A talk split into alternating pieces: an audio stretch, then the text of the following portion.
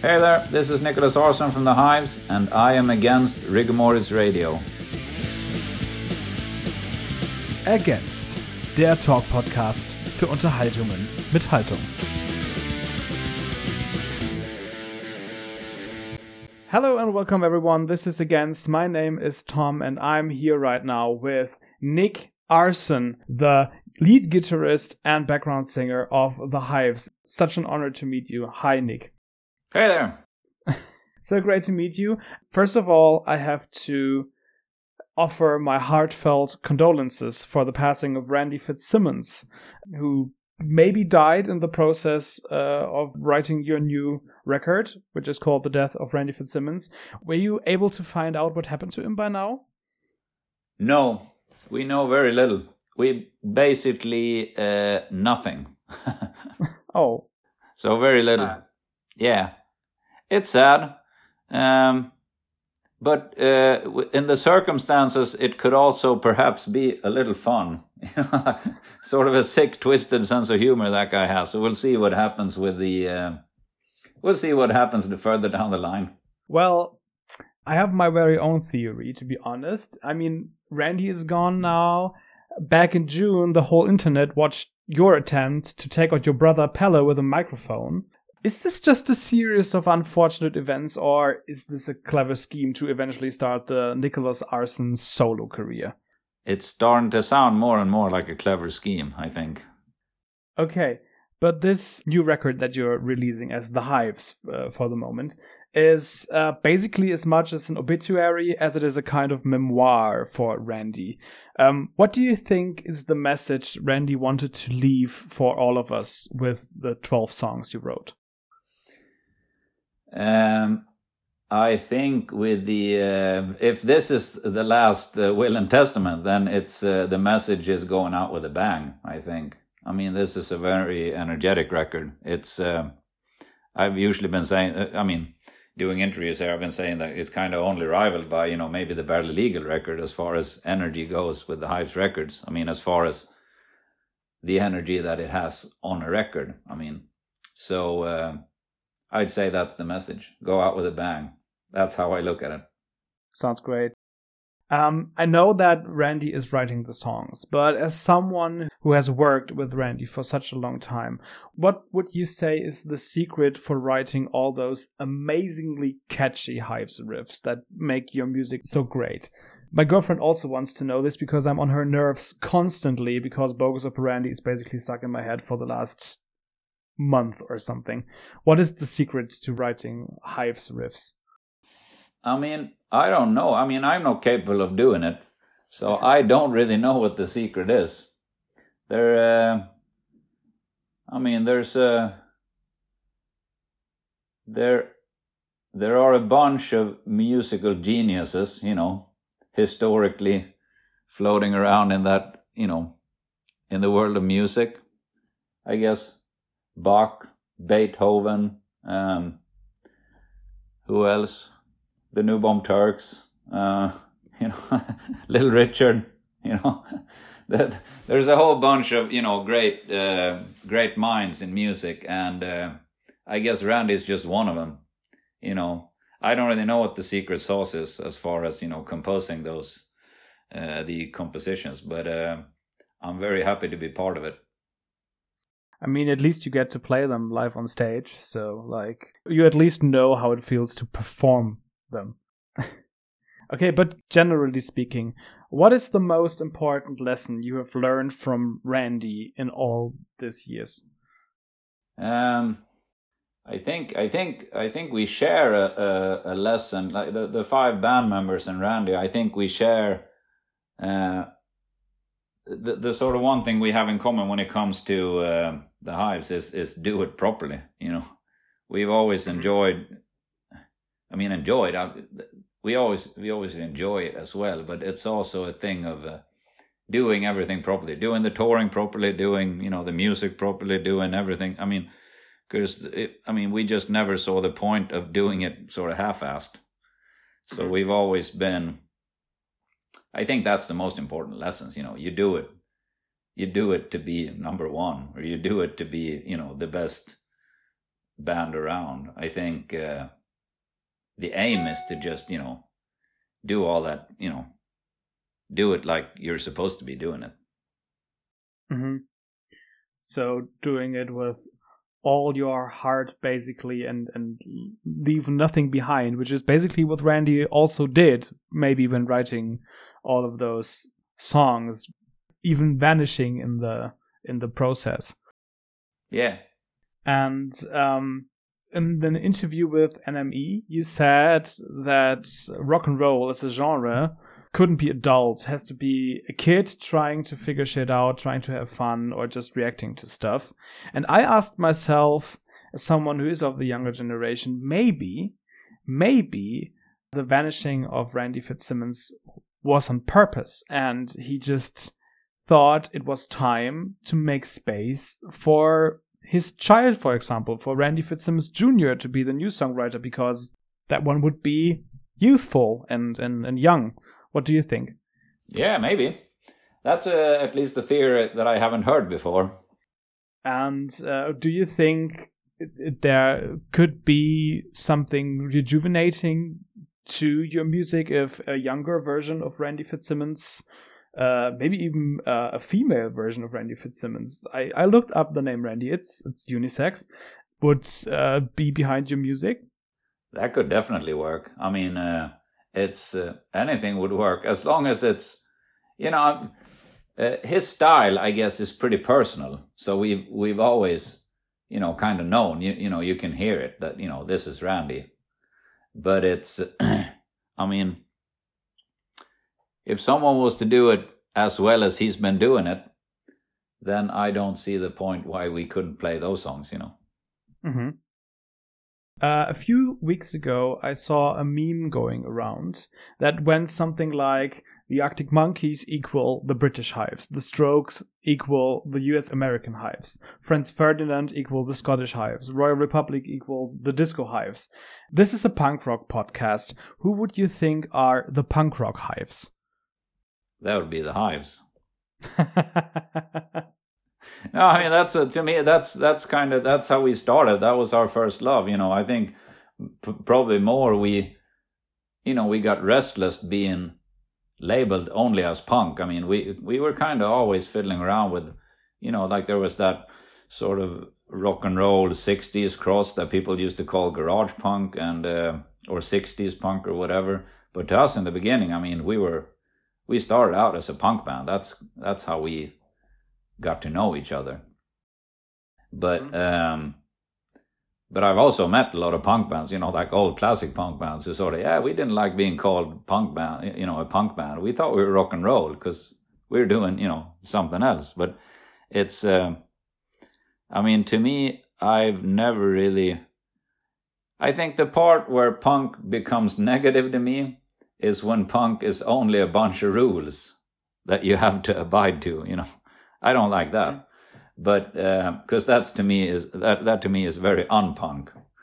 Um, but I think uh, as a whole, to me, uh, punk is very positive. It, it, was always for me, at least. So I would say the punk hives is the punk hives. That's great. That's great. I'm also very opposed to gatekeeping as a concept. Like, uh, if you see yourself as punk or if you have the right attitude anyone can be punk. You can be fucking frank turner and write singer songwriter music and still be punk basically in your heart because that's not it's it's a kind of attitude and not a musical niche or a, as you said a set of rules. I see it very much like this. Yeah and i mean i think once i had a friend who's kind of a collector and stuff who you know like he's probably 10 15 20 years my senior and he's uh, been you know he's been a collector of punk memorabilia all his life and stuff and he once showed me a flyer and he was like can you see anything different about this one? And i looked at it and was like no i can't. And he's like this one is from 1973 and you go oh okay now i get it. And he said uh, and it was a suicide flyer and it was uh, it was the first time that the, the word punk was used in a flyer to promote music or to promote a, a, show, a punk show. And very few people out of the ones who are doing that sort of gatekeeping, as you call it. You know, the people who are wearing the uniform and the boots and the baton and being the punk police. Very rarely do they is their favorite band Suicide. I think. I don't even. Not, no. Yeah. I came to punk rock and rock and roll as a radio kid. I did radio, I listened to radio. So I'm very, very interested what kind of music would be running on rigor mortis radio. What could I listen to if I tune into that radio station? Yeah, I don't know. I mean, I, that that that would probably be lame music, wouldn't it? Pretty uh, like unflexible, probably. yeah, maybe that's the stereotype, boring shit that you don't want to be part of. You know. Yeah, but speaking of getting to know punk rock and, and rock music and everything, um, when you released your last record, Lex Hives, in 2012, I was 12 years old. Um, I didn't even really know about rock music or punk music at that moment in my life. I think the most punk or most rock band I knew was Nickelback, which is not very rock, to be honest. For me and basically a whole generation of fans, it feels like getting to know the Hives as a new band, basically, because we were too young when you released your uh, new stuff like 10 years ago. Um, is that something that you have on your mind when you do music, when you play shows, when you decide how you act or present as a band? That there's a new demographic? Um, no, I mean, we don't do anything different because of a new demographic, but we, I mean, you notice that there's a new demographic. You, you notice that there new uh, that there's a new generation coming to your shows. I mean, and that's the way it's supposed to be. I mean, that was the same thing that it was for us when we were growing up. You know, I remember when I was a kid, I was probably only about six or seven, and my favorite band was ACDC. And we went down to uh, like a local store that w- that they sold like pins and stuff for rock bands. And I was going to buy some ACDC pins. And uh, there were all these like Bon Scott pins. And I couldn't, like, who the fuck is Bon Scott? You know, because it was, I got into ACDC on uh, the For Those About to Rock record. And that was like the second record with Brian Johnson. So I, I didn't know who Bon Scott was. I was like, this is weird. Like, why is he, why is this guy on the pins and all that? But so you, I mean, essentially the same thing there as well. I mean, rock and roll has been around since like the 50s. And I wasn't born in the 50s. I wasn't born in the 60s either. I was born late 70s, you know. And all that music was just out there to be, you know, discovered.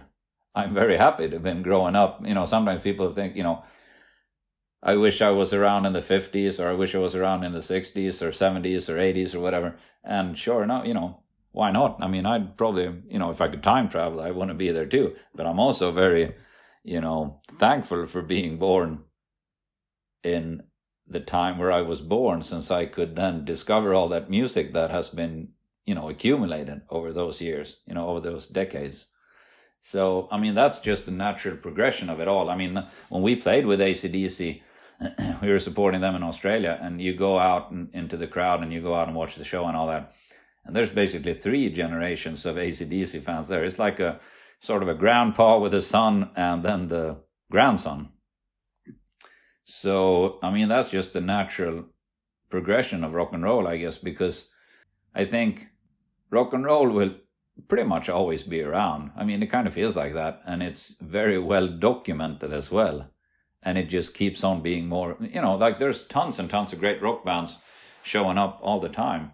And I mean, I think it's just natural. That that that's how it goes. But to answer your question, I don't think it's something that, you know, we don't we don't cater to a new generation to say, I wonder what the new generation likes. Let's try and do this. You know, we've only made records according to our own heads, and that's how the live thing works, and that's how the record making works. And it's uh, usually when we do good records, people notice, and that's natural. I think. I think it's very hard to try and figure out, you know, what someone else wants young or old, you know. Although I feel that you are very good in catering like to audiences of all ages. For the last record, you did a contest on Facebook, and now Facebook is basically dead. like Randy. And now you are regularly posting on TikTok. So it feels to me like maybe the Hives could very well be some kind of entry into the rock world as well for new listeners because you have a pull to your music and could be a key towards that scene or maybe even to punk rock or hardcore or uh, genres like that um, as a band. Is that something you feel could happen? Yeah i mean definitely. I mean it's i mean that's just uh, how you how you release stuff. I mean when we started making records and releasing music there was no facebook there was no tiktok there was no almost you know there was no uh, file sharing, you know, MP3s or that came later. So I mean, that's just the natural progression of the uh, the format, I guess. So, um, but yeah, I mean, definitely. I mean, I, I'd be very happy to be, you know, one of those bands that got some kids into hardcore or punk or something. Just like I, you know, you know, when we discovered bands like the Dead Kennedys or Misfits or Bad Brains and stuff, you know, all great stuff. So I'd be very happy and honored to be one of those bands that got someone, you know, sort of on the right track, finding all that great music. You know. That sounds great. And I think the best way to do all that and to get people on the hook basically for music is uh, via concerts or uh, what maybe best can be described after you release the record as uh, a long list of ecstatic memorial services, basically, uh, for Randy Fitzsimmons. And what I asked myself is when a beloved musician passes away, it is very custom that fans offer flowers or little gifts or something and, and bring something to special places or to concerts. Is there any special ritual or anything, maybe something Swedish fans can do to honor and celebrate Randy's legacy when they come to your concerts? Just take part, I'd say. You know, the the the the uh, the uh, the celebration. It, it's a, it's a celebration. You know, the uh, the uh, the live show. It's a celebration of whatever you want it to be a celebration of life or a death of Randy Fitzsimmons or whatever. You know, we've always enjoyed going to shows and stuff and being part of the crowd. I mean, you're as much part of the show when you're in the crowd as you are when you're on stage, pretty much. That's how we saw it, at least. And uh, you know, just take part and be part of the whole experience. That's that's the best celebration if they want to pay their condolences. Pay in sweat, you know. Das war das Interview mit Nicholaus Arson von The Hives. Vielen Dank, dass ihr zugehört habt. Ich hoffe, ihr hattet ganz viel Spaß. Und äh, wenn es euch gefallen hat, würde ich mich sehr freuen, wenn ihr eine Bewertung da lasst beim Podcast-Service eurer Wahl oder auf Instagram vorbeischaut. Da findet ihr mich unter pod underscore against. Da findet ihr jetzt gerade zum Beispiel, wenn ihr diese Folge am Release-Tag hört, meine Stories und kleine Einblicke in meine Zeit beim Carbon Open Air, auf dem ich gerade wahrscheinlich ganz hektisch durch die Gegend laufe, irgendwelche Interviews noch organisiere und mich mit tollen Bands treffen darf. Wenn ihr da Lust habt, ein bisschen hinter die Kulissen zu schauen, könnt ihr, wie gesagt, bei Instagram reingucken. Und falls ihr euch fragt, wann, wo und wie ihr überhaupt diese ganzen Interviews zu hören bekommt, die ich auf den Festivals aufnehme, kommt hier jetzt eine kurze Ankündigung. Es gibt ja durchaus einige Podcasts, die in den Sommermonaten in eine Sommerpause gehen und dann kurz keine Folgen veröffentlichen und die Podcast-RedakteurInnen fahren dann mal eben in den Urlaub. Das möchte ich auch machen. Bei mir ist die Sommerpause allerdings im Herbst. Und weil ich, wie viele andere PodcasterInnen auch, ein kleiner Workaholic bin, bedeutet Sommerpause für euch, dass ihr sogar quasi noch mehr Folgen bekommt als ohnehin schon. Ich werde nämlich jetzt in den nächsten Wochen und Monaten jede Woche eins von meinen Festival-Interviews hier veröffentlichen. Das ist dann quasi der Pausenfüller.